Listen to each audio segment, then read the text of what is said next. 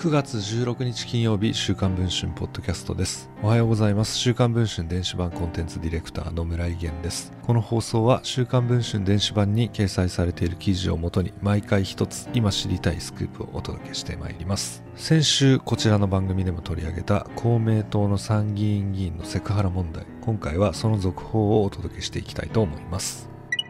公明党の熊野正史参議院議員が知人女性にセクハラ行為を行いその後入院して面会謝絶の状態にある問題。公明党は本件を報じた週刊文春の記事に対し幹部がセクハラを隠蔽していた事実はないとして損害賠償の支払いと謝罪広告の掲載を求める訴訟を東京地裁に起こしました。公明党の主張が事実だとすれば幹部は週刊文春の報道まで熊野議員のセクハラを全く知らなかったため参院選の候補として公認したことになります。またセクハラの事実を北川和夫副代表に伝えていたとする被害女性 A 子さんの証言は虚偽ということになります。本当にセクハラについて A 子さんは党幹部に伝えなかったのか。A 子さんが改めて週刊文春の取材に応じ一連のやり取りを LINE などの物証を示しながら証言しました。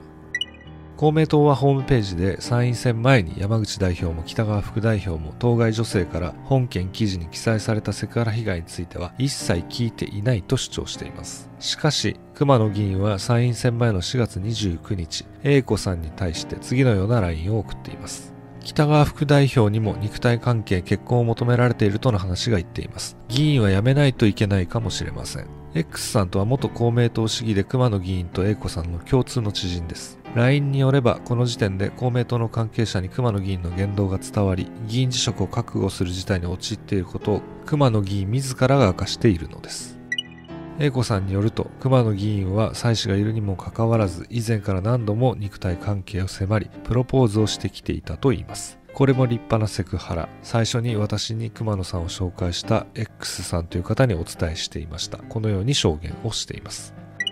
そしてこの LINE の翌日4月30日午前9時50分頃から北川氏と A 子さんは電話で話をしています。通話は56分間に及びましたが北川氏は冒頭からこの度は熊野くんのことで申し訳ございませんでしたと謝罪してきた。A 子さんは週刊文春の取材にそのように明かしています。北川氏に質問状を送ると党本部を通じて書面で回答がありました。4月末の時点でセクハラを把握していたかについては熊野氏に聞いたところ4月26日深夜に女性に電話をしたが泥酔して内容は覚えていない。女性からは翌朝電話で前夜に失礼な言動があったと言われたとのことだった。4月30日に北川氏が女性に電話で謝罪をした。失礼な言動の具体的内容について女性から話はなかった。などと答えました。